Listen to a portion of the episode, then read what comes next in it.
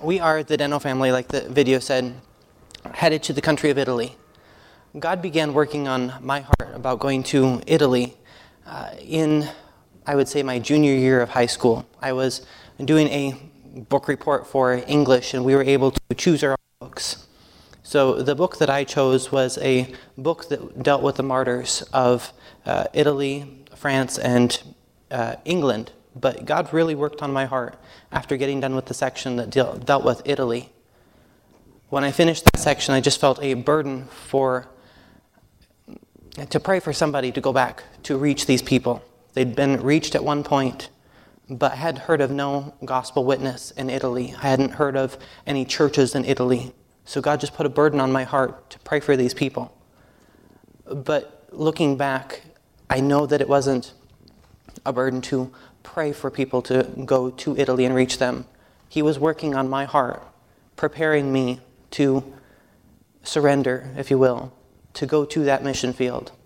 So God prepared us, God's uh, worked on my heart to go back and reach these people. Like I said, they've been reached at one point, but how many generations ago was that? This generation of believers is responsible for this generation of unbelievers. That's the challenge that the gospel gives us. That's what we're responsible for. So that's what God's prepared us to do is go back and reach these people so that we can bring them the knowledge of the truth. God's put on our hearts to plant a church, and maybe many in that, in that Piedmont area, but starting with the town of Pinerolo. You say, why such a small town? Why that area? God's put a, a, a path in my life, let me put it that way, that I've always grown up in a small town. That's the where I'm most comfortable. That's where I'm not saying we need to stay in our comfort zones, but God's given me the personality to reach small town people. So, all growing up, it was small towns. Anywhere you go in the world, small town people are small town people, city people are city people. And there is a different way to be reached. They interact with each other differently. But God's given us such a burden for this small town. When we were with um, Chris Yetzer, the missionary in Milan, uh, he's actually going to be the closest missionary to that area. But when we were with him, we went through Pinerolo and we were asking God, where would you have us to plant a church? We came, well, we got off of the train. Let me, let me back up just a little bit in the story we were coming into Pinerolo, and on the hillside, he was very careful to point out a Waldensian church. And this Waldensian church, it's a denomination that we would associate with in our Baptist history, but not anymore. They've so changed. Brother Rice knows they're all over Italy. But they've so left the truth that they believe that our Bible is nothing more than a book of fairy tales. They don't believe the truth at all. But he was very careful to point that out because even from the architecture in the building, just the outsides of the building, you can see that there is absolutely no light there. It is utter darkness. That should never be said of a Christian church. And that's there in that town, all over Italy. So he was very careful to point that out. And when we got off the train, we were headed towards city center just to check out the sights, uh, get a feel for that area. It was the first in a few planned stops, but God, God settled our hearts there. But on our way to city center, we met a young girl. I would say she was older teens, and she was running in our direction, and she was crying. Talking to her through Brother Yetzer as our interpreter, all we could understand from her was that she had no place to turn. She had no hope, and there was no hope to be seen. We don't know what the whole situation was, but she was running in the direction of that Waldensian church, and she said that there was no hope. She was running from the direction of a Catholic church, and there was no hope. She's just one of 35,000 souls in that city that has no hope of the gospel. It's been nearly 1,500 years since that town has had the hope of the gospel. That's the reason God's called us to plant a church back in that area. To use that as a hub of what once was, to rekindle a fire in that area. The Waldensians were there. They're, like I said earlier, a group that we would associate with in our Baptist history. Those coals, those embers of a fire that once was, are still there. There's a few believers in those churches, but by and large, it's a dead denomination. They don't believe the truth, but there's a few of them that do. We're going to reach those people, connect them, not just connect them, but reach others for Christ's sake, to reach them with the gospel, give them hope of eternity. Because if we don't give them hope, we all know where they're going to spend eternity. It's a lake of fire. They have no hope of salvation without the gospel. And there's no gospel in that entire region. I was talking with Brother Rice this afternoon, and uh, the last gospel witness that we can find in that area left between 15 and 20 years ago, and he was a Church of God missionary. Doesn't believe entirely what we do, but he has the Church of God denomination has fragments of the truth, but not the whole truth. So, how long has it been since they had the truth? 50, 60 generations ago. These people need to be reached with the gospel. And it's our job because we're the saints of this generation and they're the lost of this generation. It's up to us. It's not the next generation. We're the ones here. So if you're turning your Bibles to Matthew chapter number 9.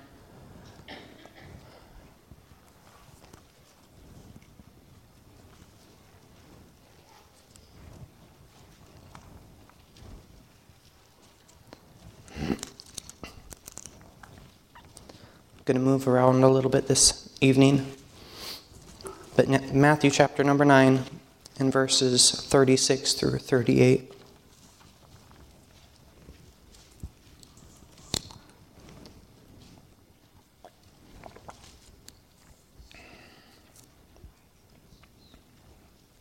But when he saw the multitudes, he was moved with compassion on them, because they fainted and were scattered abroad, as sheep having no shepherd. Then saith he unto his disciples, The harvest truly is plenteous, but the laborers are few. Pray ye therefore the Lord of the harvest, that he will send forth laborers into his harvest. Father, I ask that you would take this message this evening, Lord, as you've laid it on my heart. Whether it just be me, or maybe there's somebody here that needs to hear it, Lord, I ask that you would use it. Use it in each of our lives. Use it as you see fit. In your name, amen. Like I said, God was preparing my heart to surrender to the mission field by using a book about the martyrs of old to eventually go to the, to go to the foreign field. But look at verses 37 and 38. Then saith he unto his, his disciples, The harvest truly is plenteous but the laborers are few. Pray ye, therefore, the Lord of the harvest, that he will send forth laborers into his harvest. I'm getting a little bit ahead of myself, but he's telling us essentially the same thing that happened in my life. Pray for laborers to go to the field. If we, when we read on later, we'll see that he didn't just leave it at pray for laborers to go to the field. He turned around and he sent those same laborers to the field. But look back in verse 36. But when he saw the multitudes, he being Christ, not just Christ, though, Christ is also Lord of Lords, King of Kings the creator of the entire universe. That's who he is, and that's who saw the multitudes. He saw all of the multitudes, and he saw that multitude. He was moved with compassion on them. So he saw the need, and then he had compassion. And his compassion did something, it moved him. And again, that who it moved with compassion was King of Kings. And then it goes on and says, Why?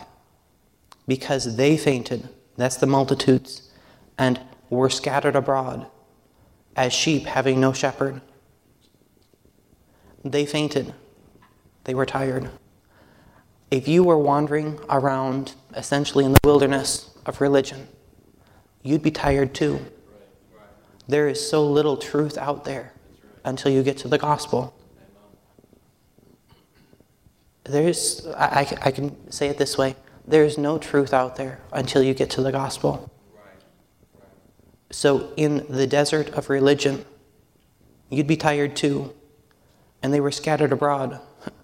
They say there are over 15,000 religions out there. Is it me that keeps popping, or is it something else? It's me?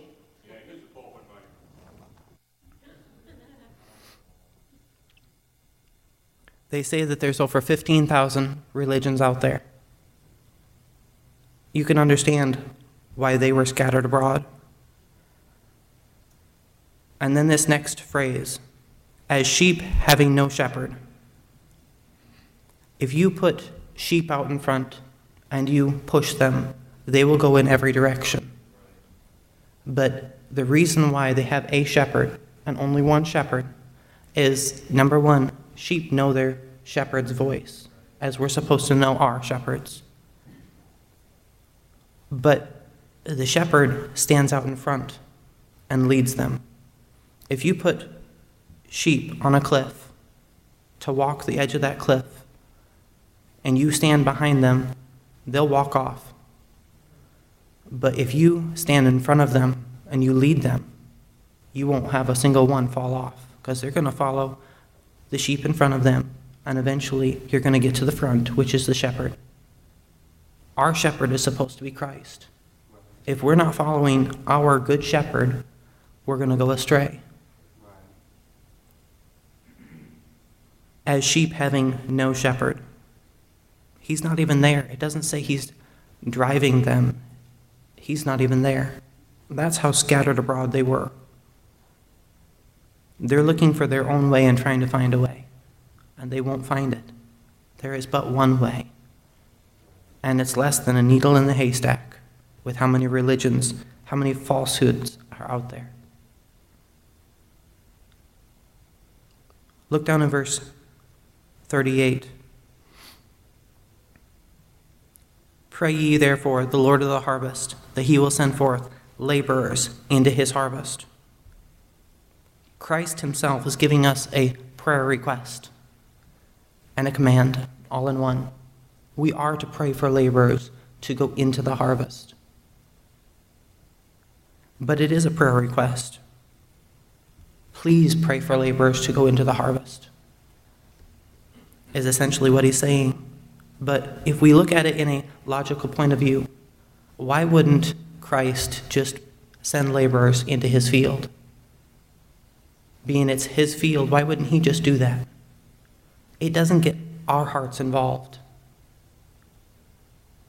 Reading that book about the martyrs, it got me it gave me a burden to pray for these people that I didn't know if they had the gospel. So I began praying for laborers, and it started working on my heart. If we don't allow God to work on our heart in different ways for each one of us, how do we expect Him to reach anyone else? How do we expect Him to use us to reach anyone if we won't be touched?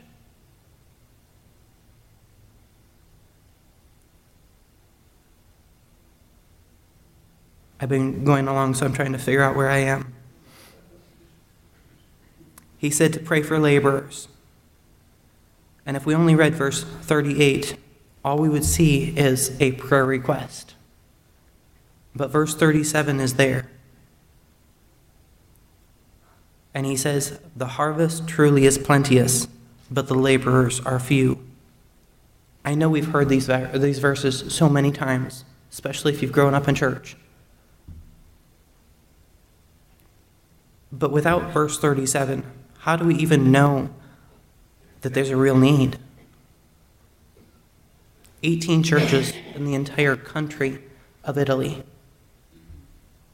We were in northern Georgia, and there's a county there that has 18 independent Baptist churches of like faith in one county.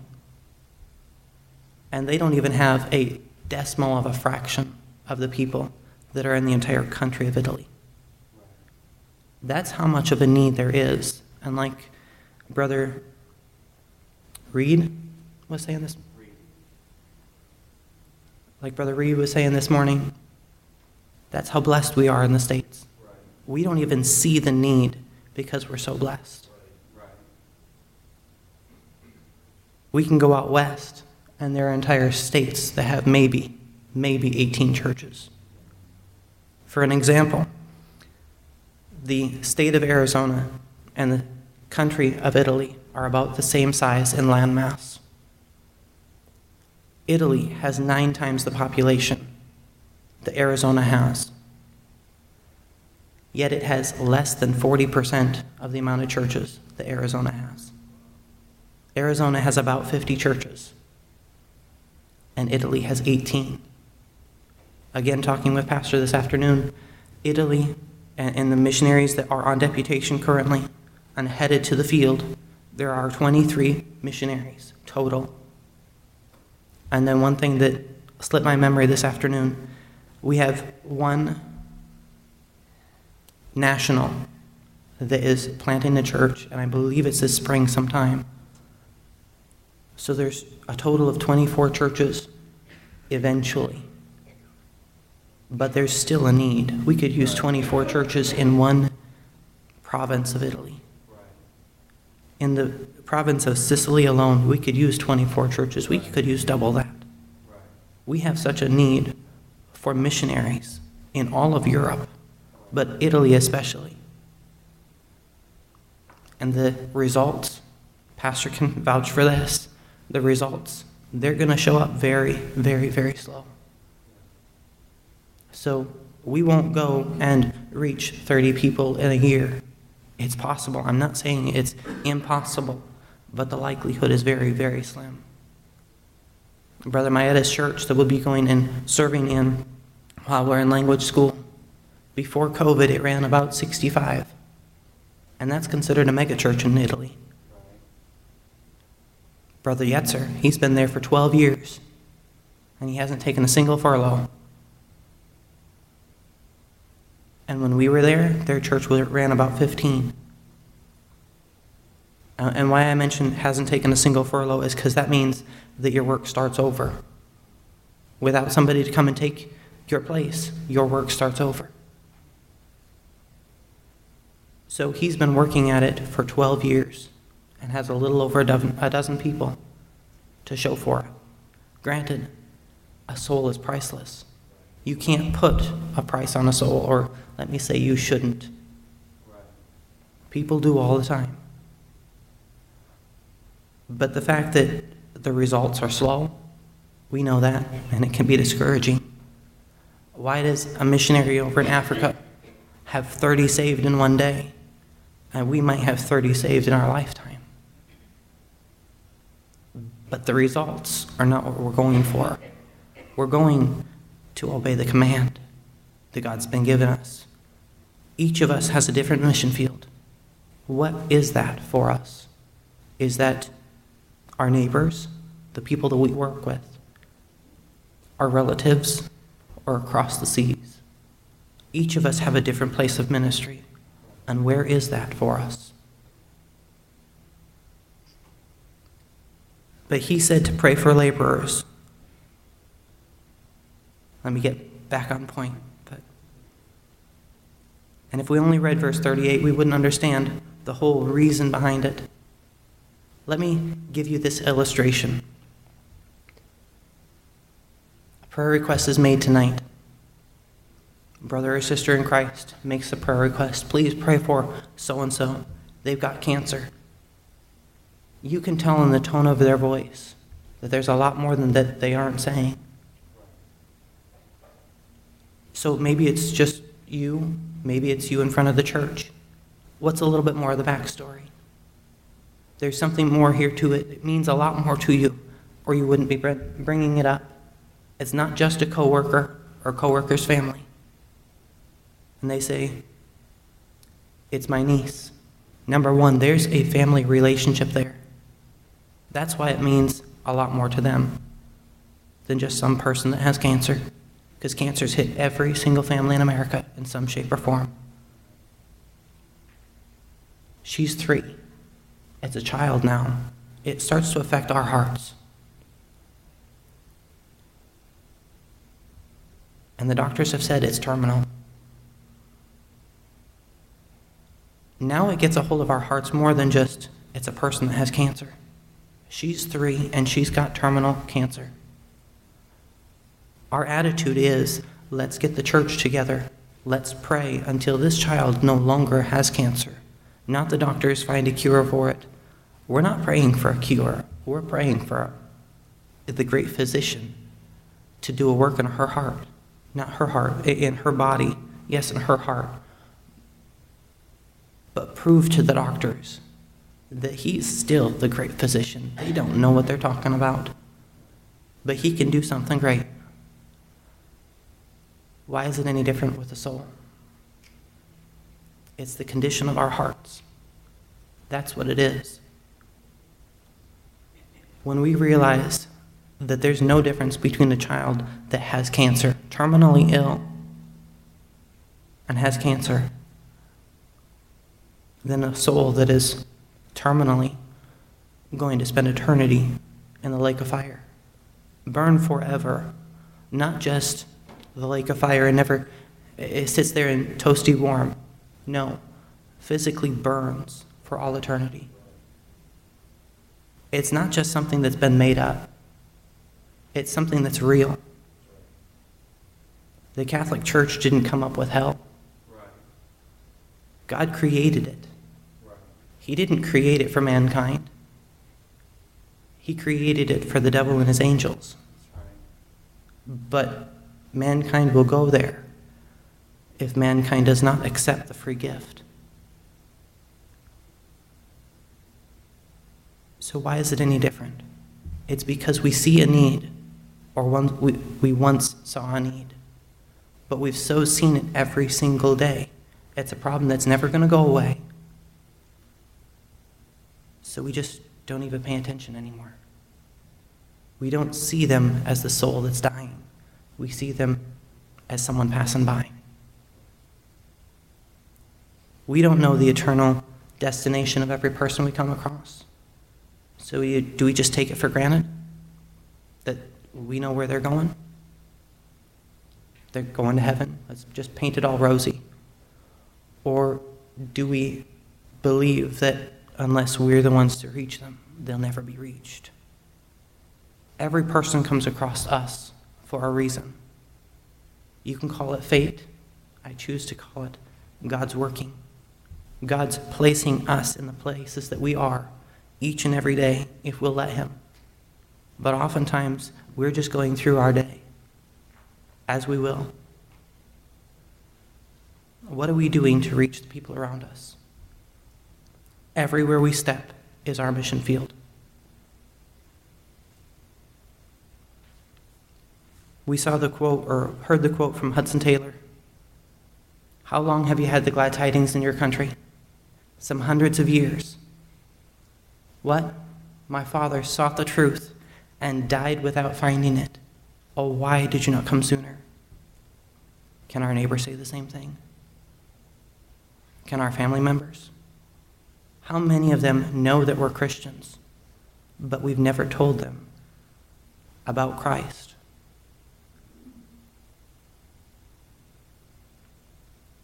Look at verse 1 of chapter 10. And when he called them, and when he had called unto him his twelve disciples, he gave them power against unclean spirits to cast them out and to heal all manner of sickness and all manner of disease. Verse number five These twelve Jesus sent forth and commanded them, saying, Go not into the way of the Gentiles, and into any city of the Samaritans enter ye not, but go rather to the lost sheep of the house of Israel. And as ye go, preach, saying, The kingdom of heaven is at hand. He sent them out. Very shortly after, he said, Pray ye therefore. He was trying to get a hold of their hearts, show them of the real need. Because if he hadn't shown them the need, would, he ha- would they have realized that the gospel was not just for them? There's fields white unto harvest. And when a field is white unto harvest, that means it has but 10 days before that wheat has gone to waste. A very short window. We have but a short window in our own lives to reach those around us. We may have more time than they do. What are we doing to reach those people around us? Have we tried today? If not, today is not too late. And we can do better tomorrow. We can start the day trying.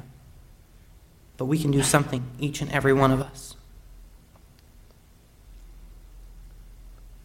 He commanded us to tell others.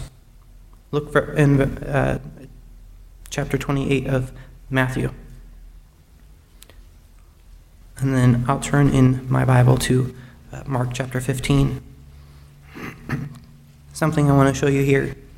When I was studying for this, Pastor, you ever have where it just jumps out at you? And all of a sudden you realize that yes, you know what it says, but it says something more than what you have always thought. Verse number 18 And Jesus came and spake unto them, saying, All power is given unto me in heaven and in earth. Go ye therefore and teach all nations. And we know the rest of the Great Commission. But hold on to that. Go ye therefore and teach all nations. Turn in your Bibles, or you can just, I'll read it. Mark chapter 16 and verse 15. And he said unto them, Go ye into all the world and preach the gospel to every creature. So, what's the difference in the wording? In the time that the Bible was written, there was two classes of people. There was those that were socially considered people, and then there was those that were considered dogs, Gentiles, servants, slaves. The, Gen, uh, the, the Jews considered anyone that was not a Jew less than. So, in Matthew's Gospel, go ye therefore and teach all nations. They can find a Jew in every nation, someone that has achieved that social status according to them. But even the Greeks had that same classification people that were people and people that were less than. So they could reach somebody of every nation and call them, call the nation reached. But then we go to Mark, and it says, "Go ye into all the world, go everywhere. Don't let a place be overlooked, and preach the gospel to every creature, every person, every slave, every servant. Reach them all before it's considered reached." Preach the gospel, I should say. I keep saying reach them, but it says preach the gospel to every creature. It is our job, given in Scripture, to preach the gospel to every creature. We cannot reach them, they have to be reached. There's a big difference. We can give them the gospel, they have to accept it. But look at it this way Christ came from heaven. He left all the splendor. He was clothed in flesh and became a man. But he came in what form? Yes, a servant. If it had been he came in the form of a man, it would have been a gospel for people. It would not have been able to reach any of us. Each and every one of us were servants and were slaves. So it's a gospel because he came in the form of a servant to serve each and every one of us, but a servant that was less than. It's a gospel that can reach servants and slaves. And how are we a servant and a slave? We were indebted to sin. We were captors. We were captured. We were in chains by sin. Each of us had a debt we could not pay. And he came and he paid that debt for us. Now, we're commanded to tell others of this great gift that we've been given. But if we let it renew us back to when we were newly born again, we wouldn't just be commanded, we would be excited to tell others. We'd be excited to reach them. Can you remember that day when you realized you had no debt? I'm not talking physical, I'm talking spiritual debt. Your debt had been paid. You accepted that free gift. If you can't, make tonight the night. But each and every one of us, if we've been saved, we were at that point at one point, and we wanted to tell others. We wanted to see them saved. Why did we let it get old?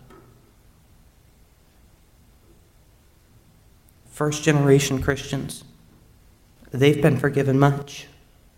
Second generation Christians, they've seen the change of their parents. But third generation Christians have only heard the stories, and they don't even know if they're real. I'm a third generation Christian. And to be honest with you, in my teen years, I didn't know if it was real. Even after I'd accepted it, even after I was saved at the age of 13, I started doubting if it was real.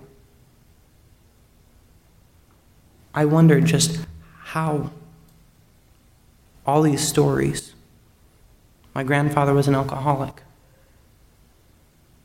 At one point, my grandmother was studying to become a nun in the church.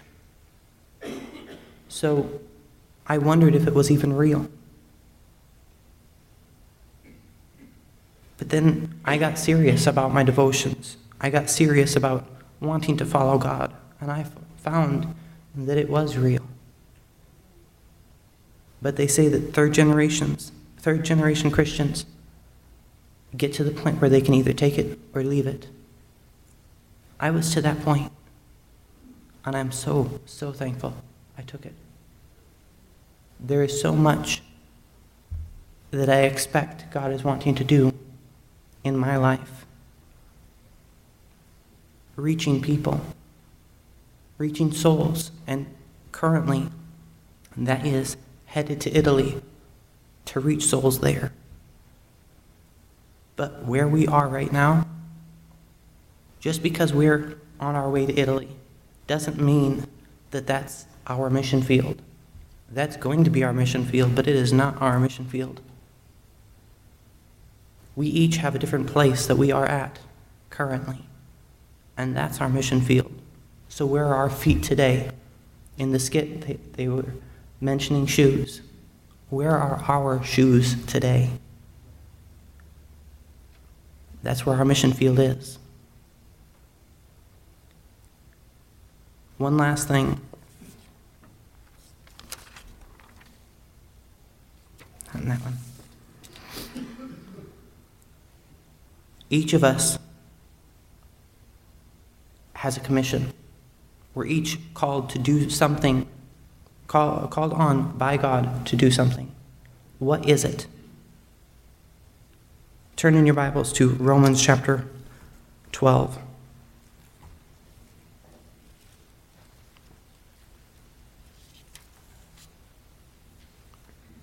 A little bit of a side note, real quick. Look at the title of that book. The capital of Italy is Rome. We've been to the Mamertine prison. And you ask, well, what is that? That's the prison where Paul penned the prison epistles. We've been to that prison. If you want, I can show you pictures later. You understand very differently when Paul said, In whatsoever state I am, therewith will I be content. He was in that prison, if my memory serves me correctly, three years. He could not even stand up in that prison. If he wanted to stretch out, he had to lay down. It was crippling. And his, the only thing on his mind was the gospel, reaching others, not his physical problems, it was reaching others.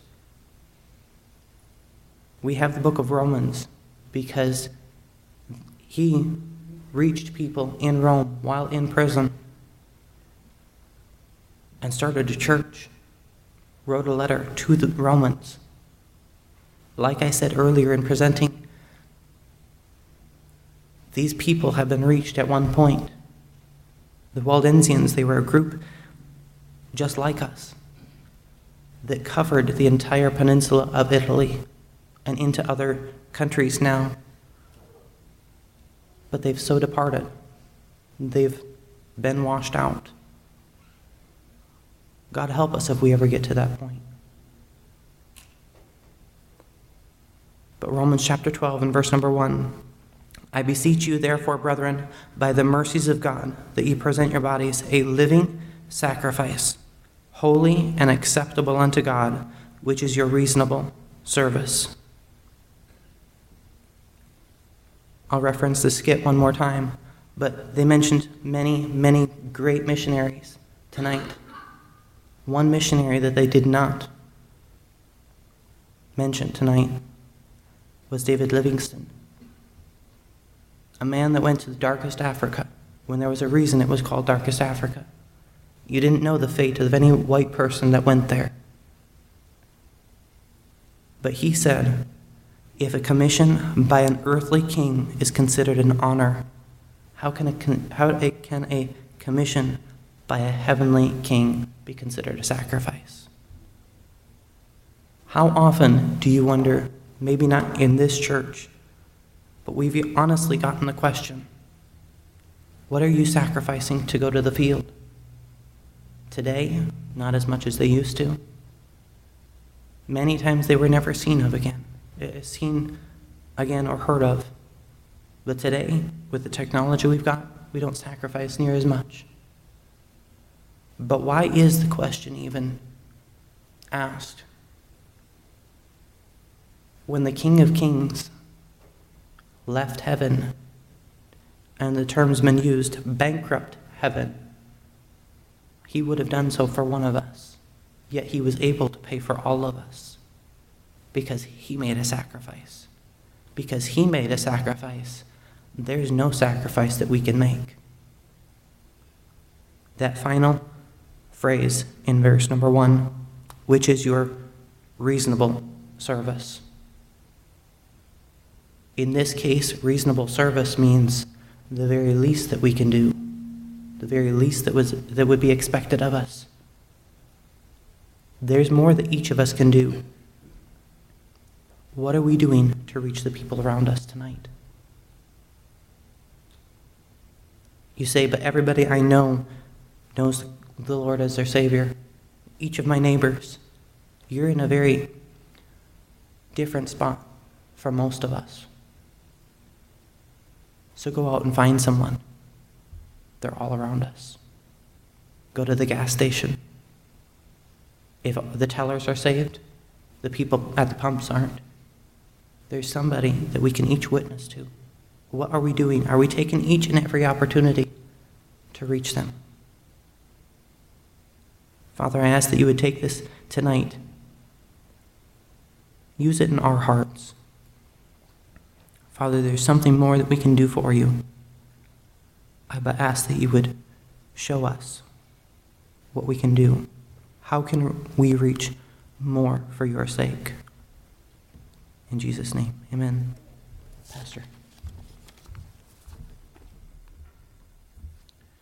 As we stand our feet with our heads bowed and our eyes closed and of a hymn of invitation, if God's spoken to your heart, a lot of good thoughts. What are we doing to reach the lost? I like that in Matthew 9. It starts in the heart, it starts with prayer, it starts with praying for the lost, praying for those who are not saved, and then those people that he had asked them to pray afterwards. And Matthew 10, he said, Go. It starts in your heart with a burden, and it ends up with action that says, Hey, I, I need to reach the lost. I need to be a participating laborer.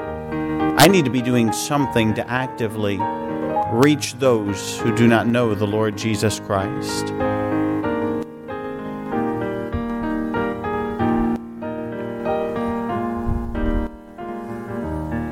As the piano plays, if the Lord's spoken to your heart, the altar is open. Pray ye therefore that the Lord of the harvest would send forth laborers into his harvest.